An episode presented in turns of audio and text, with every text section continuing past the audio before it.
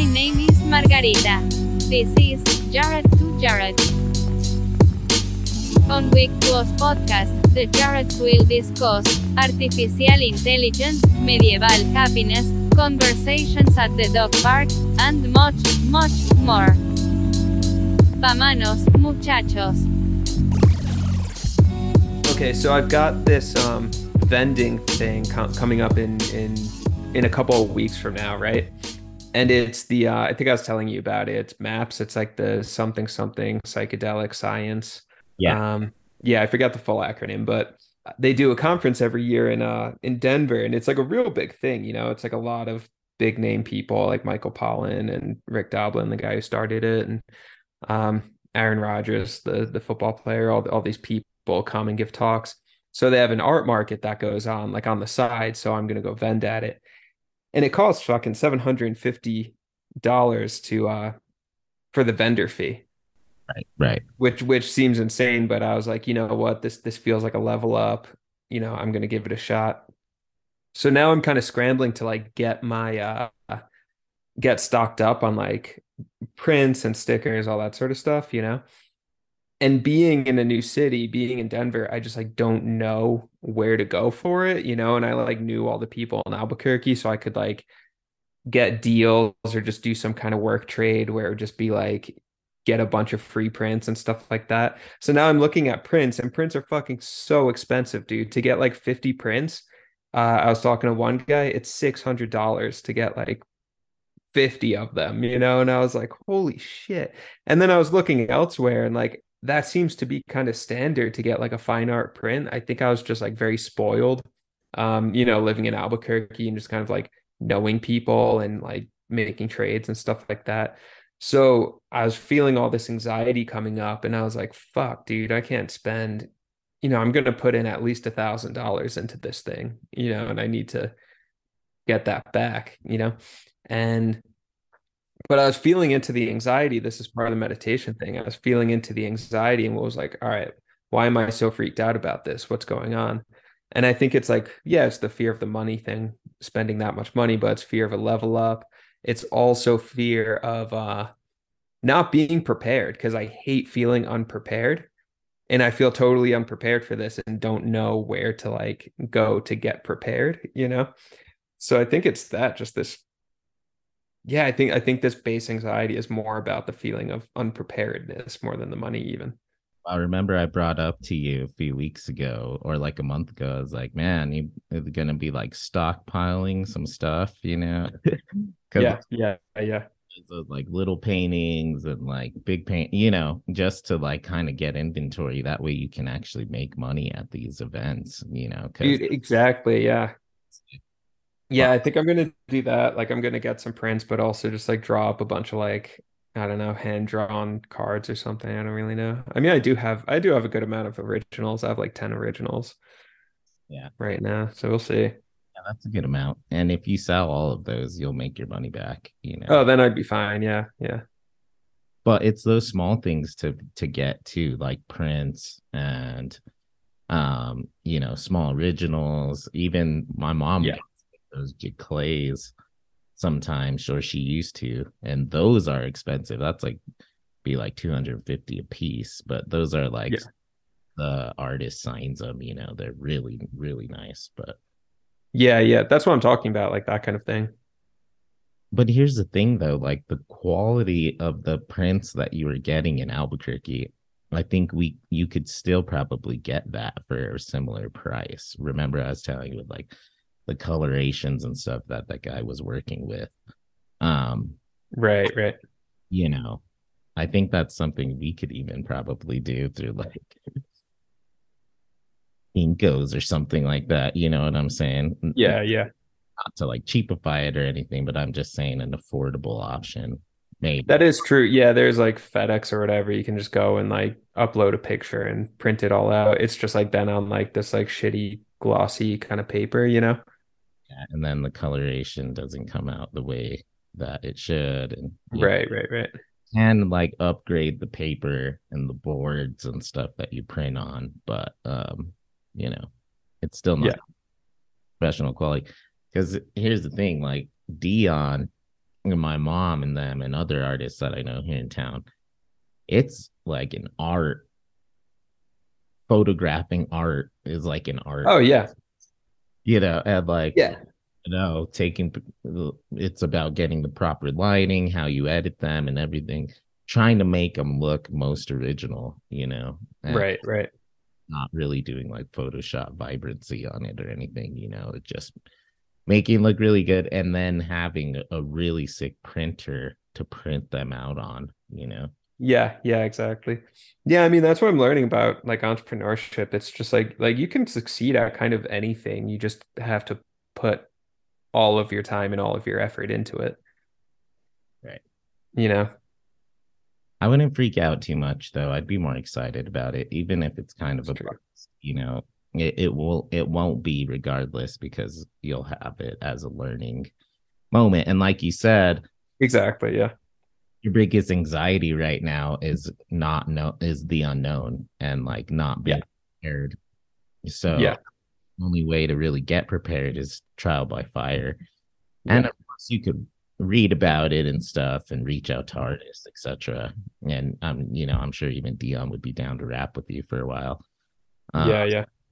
but ultimately it's going there doing it and seeing how the crowd responds to your art because they may really like your prints and don't sell too many originals or vice versa they may really like your originals and then you don't sell that many prints Who knows? Yeah. box six hundred dollar box of prints. You know, like my mom has some prints that she's never really sold because people more like to buy her originals, and now she's like in this cool gallery downtown. She just got into one, so she's all stoked. Oh, sick. yeah. So, Oh, that's really cool. but again, it wouldn't really make sense for her to like invest in prints necessarily, you know. But Yeah, yeah. Yeah, exactly. But but what's interesting about it and thinking in terms of the, you know, retreat the other week and sort of like more self-knowledge and stuff like that, it's not even about like because the first layer of it was like I'm freaked about money. And then the next layer of it was no, I'm actually freaked about being unprepared. And then the next layer is well, I'm scared about being unprepared because I'm scared of the unknown. And then the next layer is why am I scared of the unknown? And then that is Right. That's probably, you know, that's that's like an existential issue at that point. But I think that kind of underlies all of our like surface level things. You can then pare it back, and then there's these deeper issues that are going on. Because, like you said, everything's your approach to things is always arbitrary, you know, because someone else could be in this position totally psyched. Like, yeah, hell yeah, I'm doing this thing. It's going to be a level up. Can't wait. You know, so it's your response to a situation says more about you than it does about the reality of the situation. And then it's about getting in touch with with whatever pieces of you are coming up in that process, you know? Exactly. Um, yeah, and a lot of our anxiety and fears are when we peel back the layers, they're actually we're just on the base. Yeah. know, And Yeah. they uh, baseless ultimately. And Yeah, yeah. a lot of our anxieties are actually just, you know, uh fabrications like these. I'm trying to think of a word, but sort of like arbitrary fabrications that we make up on our own, we construct on our Yeah, own yeah they're contrived, right? ill fears to even work, you know, like part of this could be um a sort of uh just like imposter syndrome, anxiety about, you know, not having like made gigantic amounts of money or done gigantic shows yet, etc. You know, when as you shouldn't worry about that at all because your work speaks for itself. It's great. Your time you, you've spent in it over the past few years, you know, giving up your life for it essentially to Yeah, yeah. be an artist. Like Right, right. translates you don't i was listening to a podcast about, and uh, they said a quote from um I can't remember what the the director of Mar- big marvel director but essentially never make movies that you or or art in general that you think people want to buy Yeah. make art that you think is awesome and cool and then people will buy it because there's so Exactly. Yeah. Out there like they're looking for individuality something they can relate to that you know then there's so many different things it's really hard to be like oh this is what people want to buy or this is the way the yeah I should only sell these or only sell that. You do you and you'll be successful, I think. Yeah, yeah, yeah. How do you relate to the unknown? I think life is unknown, you know, and uh for me, ultimately, like what's going to happen after graduation? Is my dissertation going to get accepted? It finally did etc what's going to happen when dolly's 9 10 11 12 yeah. person i'm going to meet etc so i i've sort of tried to change the philosophy of my own life to think about to look forward to the unknown sort of be nostalgic mm-hmm. and it's sort of the clean slate thing right there's actually a freedom in knowing the unknown and looking forward. It's like watching a movie. If every movie or book we knew the ending before we even started it, we wouldn't have a completely different relationship with the story. Right. didn't want to live it out at all. But yeah. Don't know the unknown, chance, that all creates thrill, you know, thrill of life. And that's like the right thriller movies, even, you know, it wouldn't exist without unknown, the unexpected. How would yeah. going to get out and survive or or make this certain thing happen that we want to do? Whatever it is, everything is unknown until it actually happens, and then we can look back on it and reflect. Yeah. Our own and that's where life really happens right? Like life really happens in that space of the unknown. I mean that's that's rich soil. You know something can happen there if you're hanging out in the space of the known constantly or or your comfort zone essentially right? You know where where can you go from there? Nowhere. That's that's stagnancy. And and stagnancy is essentially death. Right. You know which life should be a continuous stacking of these things that we can find comfort in though too i don't think that being able to relish in your successes in comfort is necessarily a bad thing. It's how sure. struck that comfort or when we think that uh the comfort level has been met essentially or or or uh you know i i see it always as like a building project sort of yeah uh you can enjoy your comfort and live in it but you also always have to continue renovating the building essentially and building upon it, maybe expanding, opening up a new lot, whatever. Right. Exactly. Exactly. And that's like, do you remember do you remember that book, the uh the Way of the Superior Man? Yeah. David Deida, love that dude.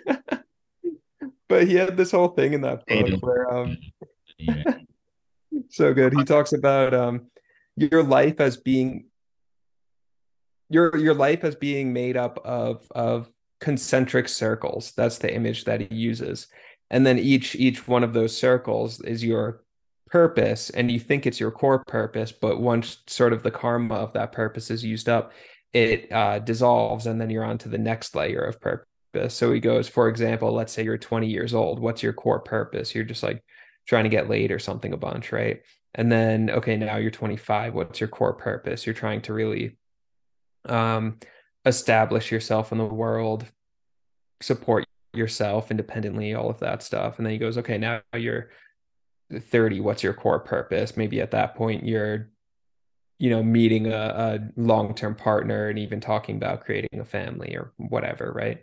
Um, and then he goes through all those kind of possible sense of purposes and then you know you're 60 and what's your purpose to you know phase out into retirement and and go into that? And then he goes what's the deeper purpose then? He goes it's at some point it's like finding spirituality or finding god or something. You've spent enough time playing with the stuff of life the material things of life that now you want to turn inwards and that's sort of at the at the center of it which that's kind of neither here neither here nor there but i think just that idea of the concentric circles is cool you know kind of goes into me and Dion's philosophy about the immortality project.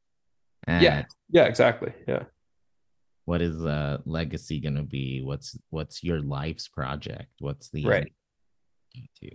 And yeah. I think that it's more introspective, perhaps. It could be argued when you're older, but I think that introspection plays a crucial role throughout every aspect. Yeah, because you need to be clear on it. 20s, I was an emotional dude in my 20s. Yeah. Etc. And now my 30s, I think that uh yeah, yeah. I think that it's something that is it's always there is the individual and the introspective. But of course, maybe it turns more organic when you're older and you just want to spend time with your dog and, you know, your mate or whatever. Yeah. Golden Nugget Casino in Vegas and win some. the finer things in life. Yeah. yeah. Do it all over again, you know. So, right, right. No.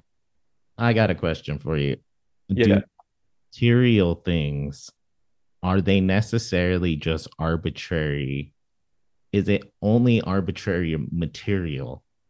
Or is it a reflection, sort of a harbinger of the of our life and our life spirit and what we're going through? And it's also a re- somewhat of a reflection yeah of who we are what we do our accomplishments etc so is it only just this baseless uh you know exploitative matter that capitalist, you know, toxins or sure material also our, you know, somewhat of an um, of an identification in a way. Yeah, that's a good question. Um I think okay, well, I'll give you my kind of own approach to uh materialism, you know, at different periods of my life talk about sort of those those circles and layers you know because my relationship to materialism has changed over the years. But when i was like okay let's say i was like 19 20 years old and just like feeling very rebellious and anti-capitalist or whatever all that kind of stuff that people get into when when they're english majors in college i was very like anti-materialistic right? And then at some point i realized that being anti something is still attaching you to that thing entirely you know? So because you're still like getting energy from it you know? You're you're still relating to that thing. So there's no freedom there. You're you're an anti-materialist but you're actually re- relying on materialism for your for your lifeblood for your energy that way right? So i realized that and i was like that's fucking dumb. Where's my why am I such an anti-materialist? And then looked at it more introspectively, and then it turned out that that was just a way to like rebel against my like baby boomer hyper consumerist parents or something. You know what I mean? So it's less about the materialism itself and more about you know my my own stuff that I was using that as a tool to address. Um, so now you know now fast forward when I think of like material things, I mean, yeah, material's great, money's great. You know, it's like I want to make a bunch of money so I can not work and just make my art and be free, you know, um, and use that money to go, I don't know, drink wine and have good meals and all that stuff. I think there's nothing wrong with that. I think it's just balance, you know, it's everything in the, the extreme kind of falls apart. I mean, if I think that having, you know, rich things and and and that I can consume whatever I want is going to like fulfill me ultimately, I'm wrong, you know. But if I swing to the other end and say, um, okay, now I'm going to reject everything, then that's going to fulfill me. That's also wrong, you know? Right. Like, like neither of those are true. And you can use, you know, material checkpoints as as um reflections of your own growth Sure. You know, like if I end up making a bunch of money off my art and then buy a house because of that, that house is a is a celebration of of my achieved goals and all of that, you know. So there's a great sense of growth in that. You know, it's not just like capitalistic consumerism. I mean, that that's a real celebration of like my spirit even, you know, an ability to like create my own independence. Absolutely. Um and I, you know, I think the only wrench that could be thrown or would be thrown in by scholars is the people that have no choice in what their Sure. Mhm. Whether that's through some sort of economical reason, and whether that's through, you know, essentially through circumstance of whatever race, uh, geographical location, whatever it may be, you know. Yeah, totally. Really have zero connection with the things that they buy.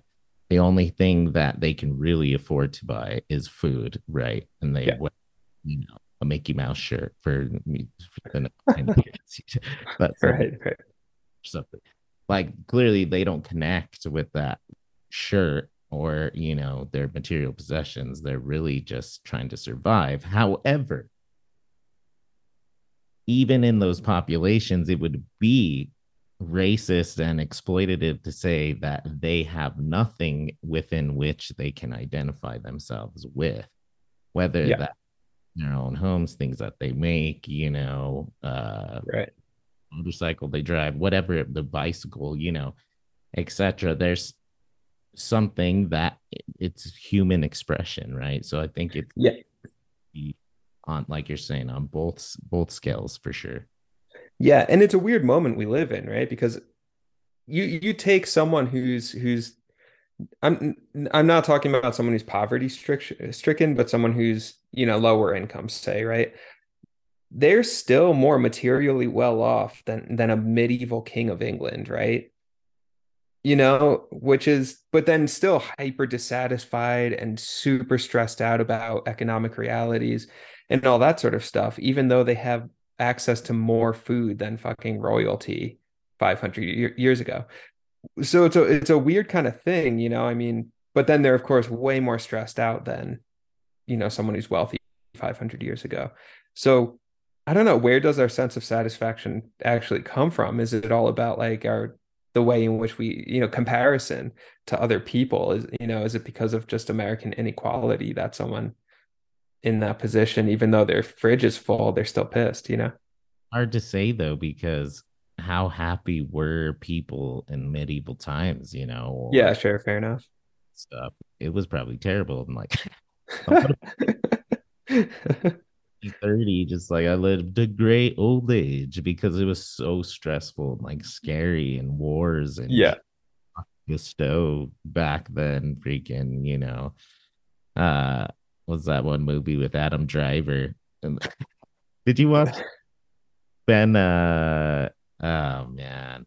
Matt Damon and Adam Driver. It's like Yeah, the last duel. last duel. Yeah. Yeah. He talked about it just like, oh, I gotta make some money, gonna go to war real quick this week. That's you know what? Yeah, that's a good point. That's a really good point. I might get my leg chopped off. I don't know. We'll see if I'm like That's true. Or even like um even if you're like a prince at the time, it's like and you get a cavity in your tooth, you're gonna have to have someone fucking rip your tooth out with pliers and shit, you know, without anesthesia. So it's like, yeah, people were happier back then. It's like we're right. And uh, if we lived back then, it would have probably been so stressful, like the worst. Just like this is the worst. This is a bad time to live. Like Yeah, yeah.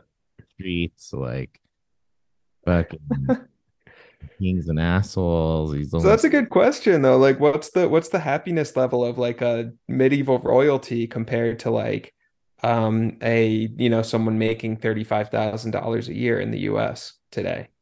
Thousand dollars a year, like middle class person in the you know lower middle class in the in America today. Yeah. I would say the middle class person's happier. I really would. I mean, ultimately, we may complain, but we have a space, which means we don't complain all day. Like a lot of people can go home and we play Fortnite and freaking listen to podcasts and like hang Yeah. out if we have them. And we don't, just single dudes can still, or single people can, you know, live their lives now, hang out with friends, jump on apps. Yeah. TikTok alone is saving people's mental I don't know about that. Yeah, it's probably Rudy, but i would say that there's an argument to be made that it's just a new form of like really good entertainment. And I think that back in medieval times, a lot of dudes probably would have like a lot of wars wouldn't have happened, I think, if people like had TikTok and like a lot of people wouldn't want it to have like gone to war and like murdered people. Just like, I don't know, man. I was watching like Jack Black freaking on on TikTok is like, you know, at this crazy wine festival. It's awesome. Yeah. Yeah. So, All right, wait, how about this though? Because I was talking to um all right, we're making a podcast, of course, where we talk about stuff. Of course, AI is gonna come up. So I was talking to Ashley the other day. topics I wanted to hit on. This is yeah. Oh, it's ridiculous. Yeah, on AI, but go ahead, go ahead. Yeah, but um, so I was talking to Ashley, and she was telling me how on uh, Snapchat, I don't have Snapchat, so I didn't know, uh, has like an AI option now where you you just like embedded in the app as your AI friend. You know, you can just Snapchat, you know, Charles, your your AI homie, you know, and that's a shift because previously I would have had to go like that technology already has existed for however long, couple years or something, but I would have had to go seek it out, get like the Replika app, specifically download that in order to have my AI friend. But now it's being embedded in the apps that people already have. And if Snapchat's the first one that's doing it, it's gonna be it's not gonna be long before Instagram, you know, every uh, TikTok is all embedded with AI. Asking if you want eh, GPT to be embedded. So Yeah, yeah, exactly. So we're going to see that it's not just going to be on like the peripheries of our society where all these kind of like tech nerds are into it. It's going to be something that, you know, my mom on Long Island is going to be like interacting with AI. And I'm not saying that's necessarily good or bad. It's just an interesting shift, you know? Well, I a that's like her with Joaquin Phoenix when he falls in love with the robot Scarlett Johansson. Yes. Yeah. Yeah. We live in that reality now. Reality, which takes us away from from society and the natural, but can also Yeah. Somebody that listen, there's a lot of studies of loneliness being extremely detrimental to your health, you know. Yeah. And I think that perhaps there's somewhat of a solution there. I mean, I would love to fall in love with the robotic Ana de Armas if she like called me every day. Like. Bro, that's such a good. like asking about my day. and, Like, yeah, I don't know. That's such a good scene in um Blade Runner 2049. Ana de Armas is his uh like his his holograph girlfriend. And then I forget which character, but she like whatever the character like makes fun of um oh fuck, who's the actor who played uh Uh, Gosling. Gosling? Yeah, yeah. Anyway, there's a scene where like this other character like makes fun of him for only being like capable of having a holographic girlfriend and not a real one. And it's like, oh shit, we we live in that. We live in Blade Runner reality. But my question to you though is okay, so yeah, this stuff can help with loneliness. I'll I'll assume that that's true in a lot of cases. Um, however, where is all the loneliness coming from? Because as of like 10 years ago, I think it was the US Surgeon General declared that there's a loneliness epidemic. This was like 10 years ago, right?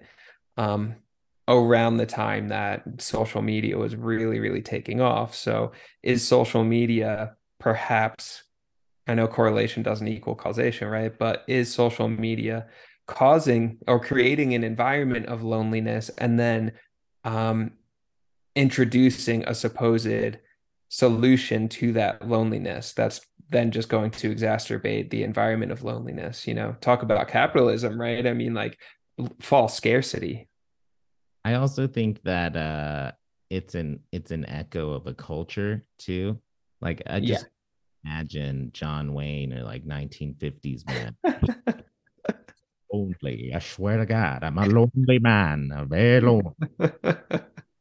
I mean, maybe occasionally, but I just a I don't see the like white hegemonic companies back then even doing surveys on loneliness in the 50s sure sure. Much less uh hyper masculine freaking golden ager admitting to the fact that he's lonely you know?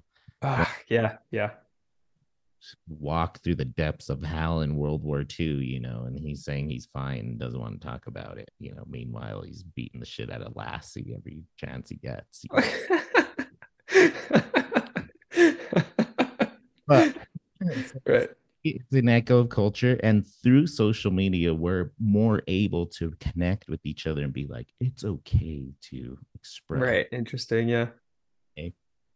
Yes, I'm not completely, you know, Sure.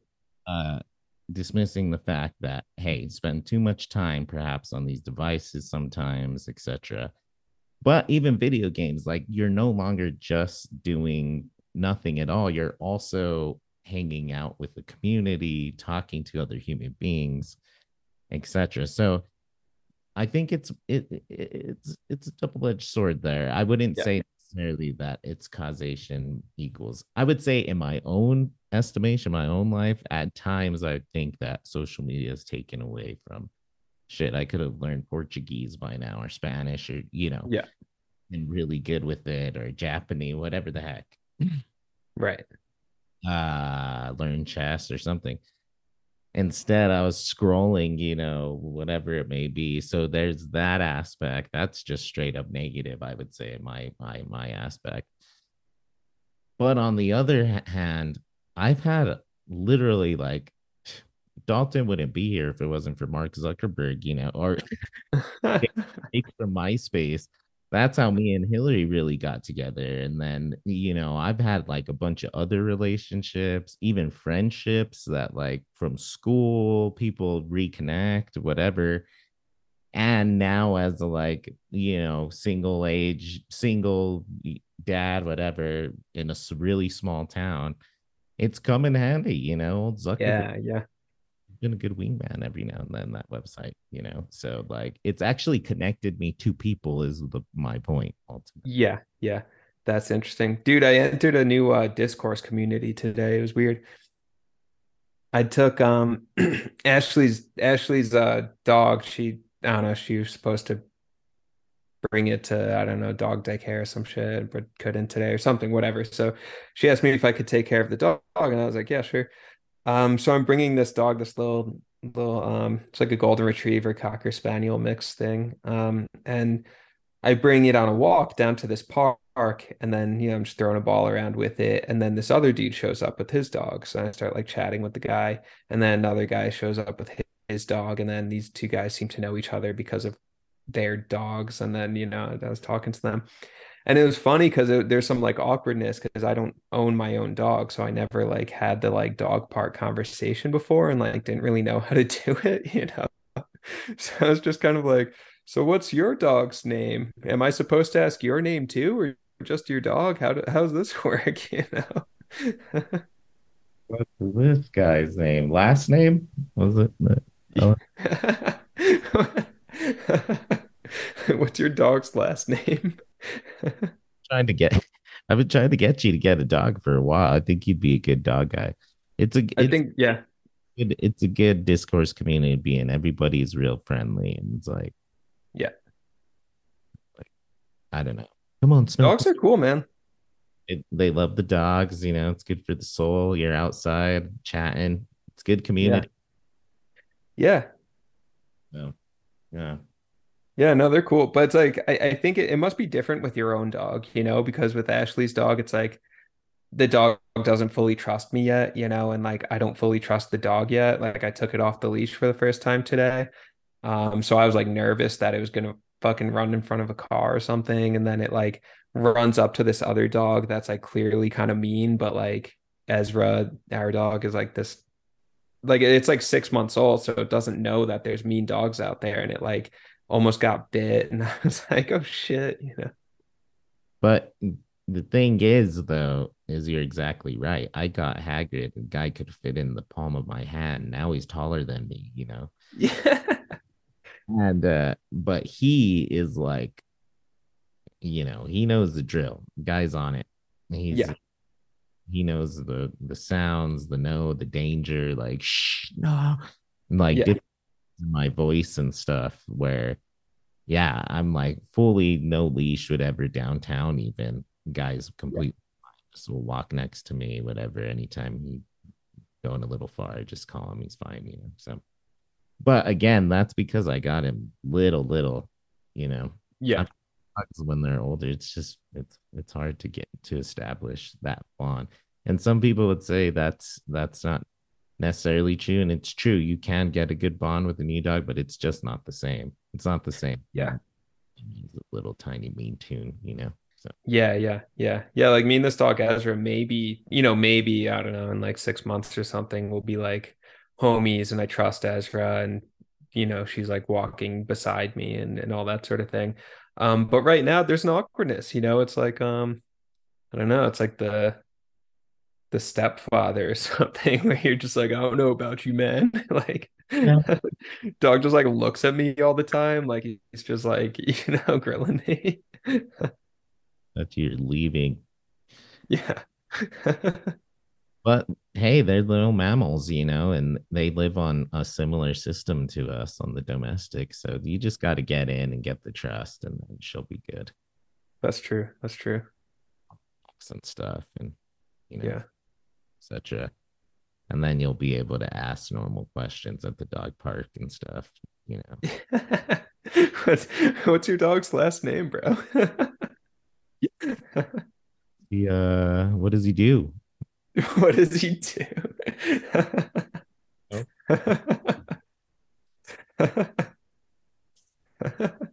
And that's pretty cool. Uh, yeah. Pretty Wait, good. here's another dog question though. Because can can dogs have like something wrong with them, like mentally?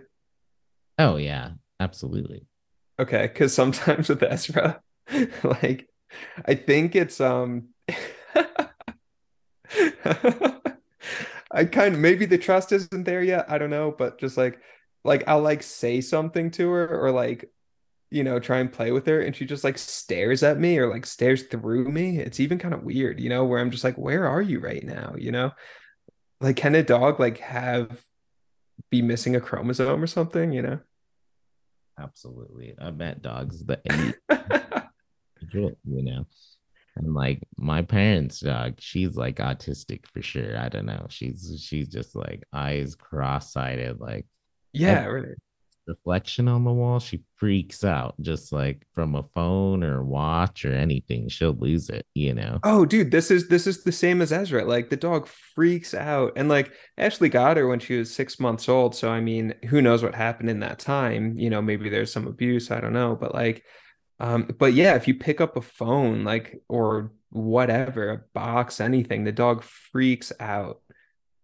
You know, and then just stares at you weird. And then when we're outside playing, she's great. You know. Yeah. I don't know. Yeah, like Hagrid. I lo- I love Hagrid because he's so dumb that he's a great dog, you know. Um, what's the uh how was the retreat? How was it? We don't have to get too much into it, but Yeah, sure, we can, whatever. Um, it was hard. It's always really, really hard. I mean, just physically, like, you know, because you're you're sitting there focusing on your breath, or trying to anyway, for up to 10 hours each day. So it's it's it's grueling, you know, it's very difficult. Um, and then you're sitting there, and then the idea is that you're cutting out all the distractions. Um, you know, no phone, no conversation even. So you're just sitting there with your stuff, your own your own personal stuff. Um, so you're sitting there and maybe some anxiety will come up and then it's like, okay, well, what's this anxiety coming from? Because there's nothing going on here. You know, I'm sitting in silence. Where is this anxiety coming from? And then you start to listen to it. And then, you know, maybe it will tell you something, maybe it won't. But the idea is that um that you're you're giving you're kind of turning your this is the wrong phrasing, but you're you're turning your mind off so that your body can then process everything that it has been storing for the past, in my case, 31 years. You know, it's like um like in like trauma studies, like the body literally is holding on to everything. So there's there's moments during these retreats where I'll sit there, you know, into the eighth hour on the third day or something and my mind will finally calm down and get very very quiet and then my body kind of starts to take over and my body will just start to like release pain and and release stuff that I was holding on to, you know. Yeah. Yeah, so there's been big releases, you know, where I, I'll be in there weeping, you know, about something that happened 20 years ago, right? Um, So and then search and identify. You know, this is- Mm. Help explain to me this. Yeah. Okay, so you're in a you're there meditation meditating, etc. Right? yeah, uh, How can you fix the problem by only identifying the problem?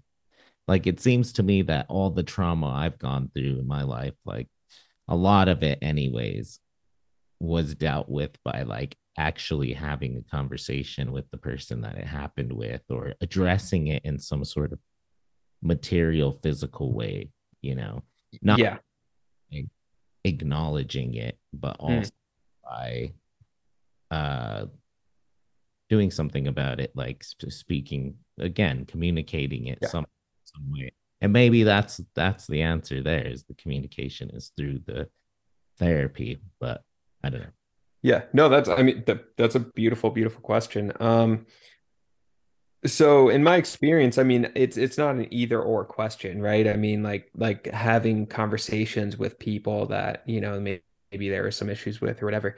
That that's really healing and that's really important for sure. You know, I'm not discounting any of that. You know, I think there are um, you know, a, a myriad of ways to to deal with our stuff and trauma and all that sort of thing. This is one tool and it's a tool that has worked very, very well for me. Um, and and what's interesting about it is, okay, let's say it's something that happened, okay, 20 years ago, right?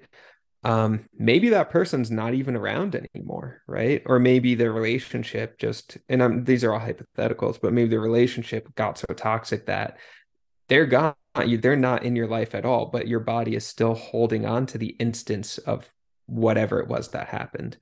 Um, so then you're going in and releasing that energy that got stuck inside of your brain, inside your muscles, all of that, um, releasing that energy for yourself, you know, and then you leave and it's, and it's, it's weird. It just happens. It's just gone. And this has happened to me where it's, I will feel like all this tension in my body and then it will release and and it's uh, and it's gone and it's gone and and that's it. And then if the person is still around you know can i follow up and go talk with them? Yeah sure.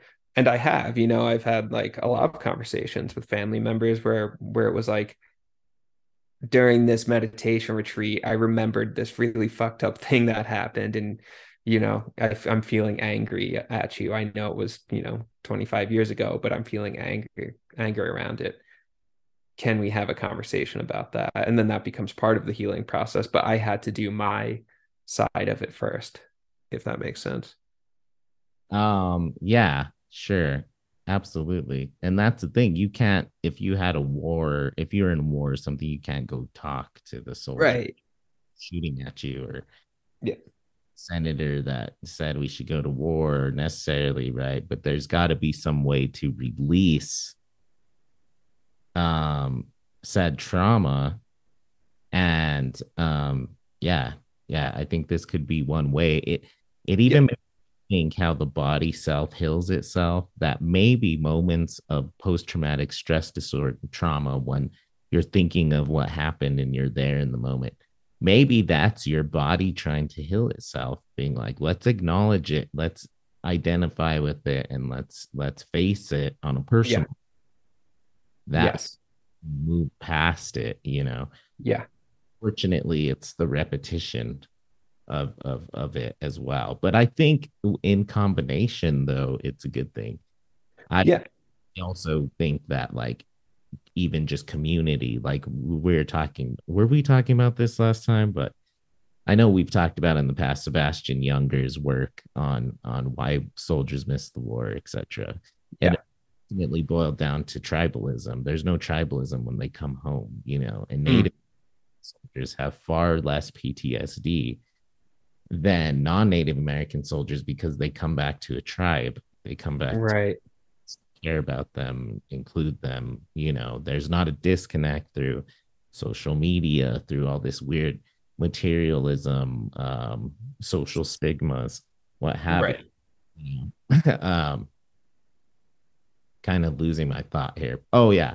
But essentially, I think you can face trauma without necessarily having to engage literally with said trauma you just have to acknowledge it and then community talk about it therapy uh, meditation etc you can actually move on past it without even having to have a, a, a literal confrontation with it that makes sense yeah no that makes that makes complete sense like i had i had one release like um not this the retreat before this this past one where some I didn't even remember this instance, you know, where something really intense happened and and I didn't even remember it, you know. And then um it, it was repressed, you know, it was a repressed memory. And then um this memory came up and it was scared the shit out of me, you know. Um and I was crying, my body was like shaking, you know. And and I still need to work through it some more because it was deeply buried. And then it came up and it was like it, you know, it, it felt like a missing piece kind of, you know. And and you know can i talk to the you know can i talk to my family member who who you know i'm who was involved in this and we were we were both you know children pretty much and and like and it's like i don't know it's kind of a weird thing because it's like you know where we talk you know we talk we're friends or whatever but not like super close where we talk about like deep stuff you know and i don't necessarily feel comfortable bringing this this uh, thing up you know and I kind of want to, but I also don't know if this family member has like the capacity or or willingness to, you know, have that conversation. Maybe they do, maybe they don't.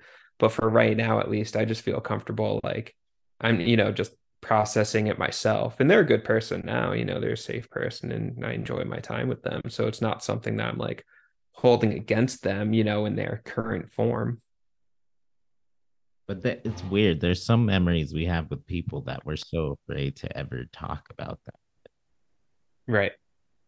We are like afraid of the adult reaction to what happened or like the interpretation of said story or is it the pack that both members were trying to were repressing that was like the brain agreement on both oh interesting yeah agreement and you're sort of breaking that pact by bringing it up. I don't know what it is, but there is some sort. But that's why it's also so healing for you, whether he, this person can even process that conversation.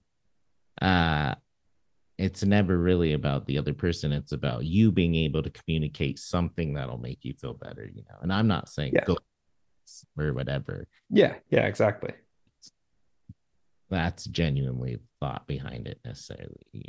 So yeah, yeah, yeah. And a thought came before when you, you mentioned kind of um like PTSD flashbacks as the body almost trying to like re-remember it so that it has an opportunity to to heal, right? Um, I think that's what patterns are too. Like when we get caught up in behavioral patterns, it's almost like ourselves giving ourselves another chance to um cross that threshold, so to speak. You know, like let's say, for example, I, I don't know, someone has like a pattern where they find themselves in abusive relationships over and over again, that sort of thing.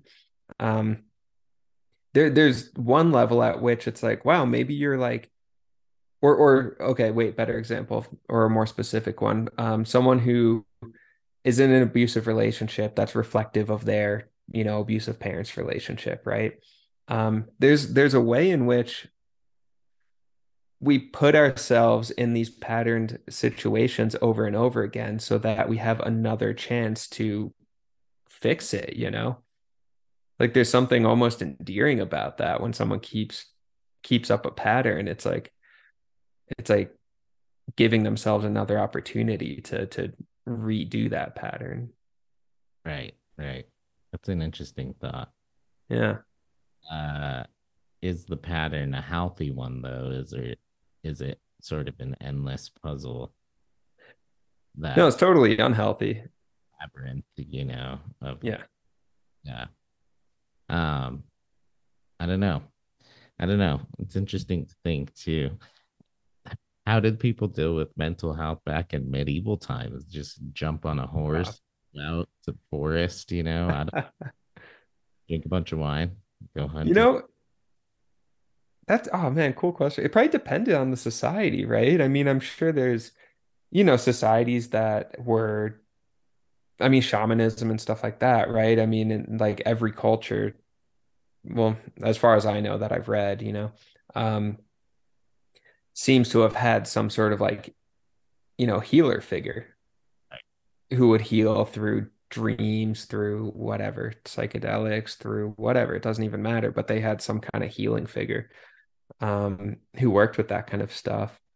Right. Um, but then were there other societies that were just shitty ass societies where everyone just like, yeah, I don't know, just fucking like the oracles that people would go to, those oracles, right. Those stories of those oracles when that literature class I took magic and ancient religion. Yeah. The stories of those oracles were wild, you know, and that was like the the town uh psychologist, you know, Exactly. Exactly.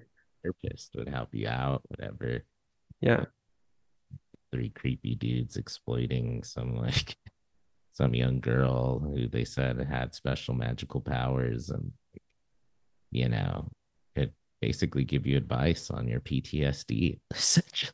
Yeah, like exactly. Yeah. I mean, they weren't using that language, but even in Buddhism, which, you know, I can I can speak a bit more lucidly to that because I've, I've studied it more. But like if you look at um like old, old Buddhist texts, you know, like 2000 years old, they're talking about the same exact thing that psychologists are talking about today in terms of trauma and healing and all the stuff we were just talking about. They're just using different language. You know, they're using all this like hyper specific Buddhist language, but they're talking about the same thing. It's a, they were essentially the psychologists of their day. Sure, sure. The same with the, you know, even what's happening with Jesus and Christianity, Muslims, etc. All religions pretty much. The elders now and like Jehovah's Witnesses or the brothers and the Mormonisms or whatever, you know, Yeah. These- like quote unquote theoretical therapists, you know, or guides, self-help guidebooks, stuff like Yeah. that. Look to back then, still do now, you know. But of course, the issue is is the exploitation of the members. And Yeah. Yeah. Of course. Yeah. that's another uh, conversation all in, in its own. But Yeah. Seeing where there's societies that were just like fucked up, where they would, like you said, just like go to war, get PTSD, and just like ride their horse around, drinking a ton of wine and going to brothels. Like, yeah, definitely. You know, it's like, and then even look at like plague times, right? I mean, like, okay, one thing I'm curious about your thoughts on is I think you can see the the European contact with America as coming from um plague era PTSD because the plague was happening. I think I'd have to look it up just to be sure, but I think the plague was happening in full force in like the 1300s, right? Charles look And then, huh? Charles look that up. Right. Charles was there, man. And then um and then Columbus came comes over in like 1492, right? And you know, and he was essentially a human trafficker comes over. So it's like wait, I see your mouth moving, but I don't hear you. So pretty close like correlation there between Yeah, exactly. So it would have been like Columbus's grandfather, great grandparents, whoever would have suffered the plague and been this, you know, just society of totally freaked out people. Right. You know, one third of the European population got destroyed by the plague, you know, and it wasn't just that they died, they died horrible, terrible, scary deaths. You know, Right. babies sucking at the breasts of their decaying mothers, like shit like that, like insane Yeah. you know, culture doesn't come back from that easy. No. So then that happened, and then just a few generations later, you have all these like frantic Puritans like coming over to uh to the new land, hoping that it's going to be better. Right. Um, there's a great uh movie, Robert Downey Jr. movie called Restoration, where he's a doctor and like during the Black Plague. And it really is about like coping with still trying to be a human being in this wild time, you know? Yeah. And uh yeah, it's crazy. Like meets Meg Ryan and stuff. It's a really good it sounds amazing. Nobody talks about. It's so good. sounds really cool, huh? Yeah, and it's like the beginning scenes, like super gory, crazy. They even like show this dude who survived open heart surgery, but they'd like never put it fully back together, so you could like kind of like see like parts of his heart moving and stuff. God. Times are weird, insane. You know.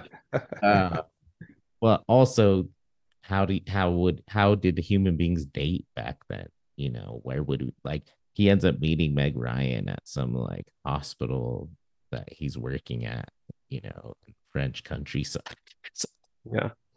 you know, and that's probably where it would go down and like drinking, the drugs, whatever, however you'd get through to live through a crazy, you know, pandemic like that.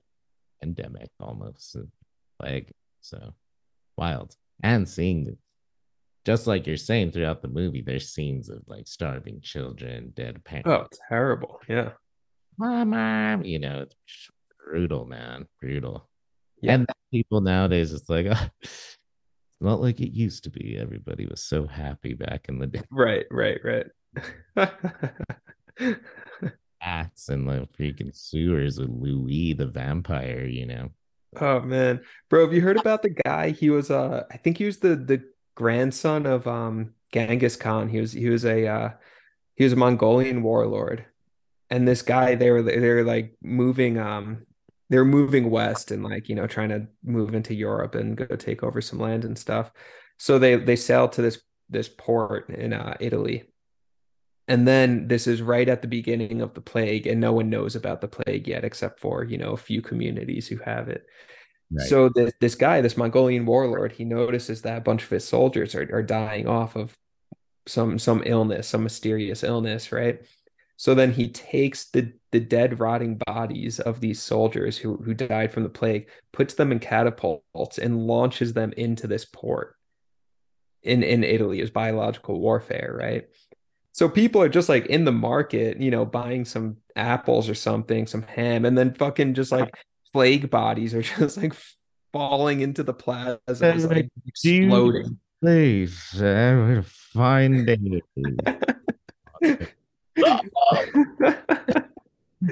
so then this guy is like single-handedly responsible for accelerating the plague like a hundredfold, you know? good job, buddy. Very good job. Yeah, crazy. But we still live in that time now. We don't, you know, drone. An interesting article would be on the effects of drone warfare, you know, and how that has really been basically like worse than the plague, man. So many people have been killed, innocent people through drones these days in all the warfare. And uh back to AI. Yeah. Speaking of that, there's one thing I wanted to say about AI. Yesterday, I had a blast, man, for like an hour by myself, just ask, asking it questions to like pitch me a story. Yeah. Uh, and I would just tell it to pitch me different stories. And then we're like English majors, so I was asking it all kinds of different questions to try to prompt it to like get me to like, what's the characters? Who's that person? And what is this conflict you're talking about? Oh, cool. story and like man it, after a minute you know an hour hour and a half i was reading the coolest story and like collaborating with the ai it was awesome. we were like we were working together man and That's, that's cool. That's cool. points and stuff and we were doing multiple books i even had it all the way up into the point because at first it said i couldn't do it but after asking it all these different questions with the same story all of a sudden it was able to start writing out the script scene by scene Yeah. Yeah.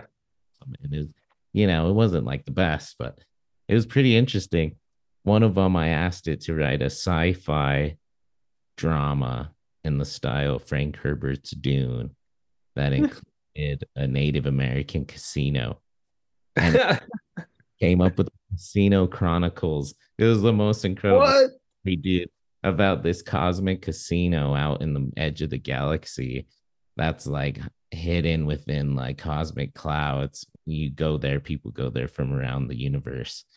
And uh, the games are high stakes, not only for money, but for life and like, you know, cosmic oh, that's so cool. We, we had characters of like one one girl's there trying to solve a mystery of some sort in the casino and like there's this one warrior dude who's i'm just telling you it was so sweet and like the the council that ran the casino like different characters within them and like spirit guides and this crazy like sci- spiritualistic sci-fi as chat gpt put it is What? yeah Sounds cool. The Casino was- Chronicles. Casino Chronicles. I want to write it, man. I'm gonna ask Chat GPT. Remember the Casino Chronicles? Let's do this.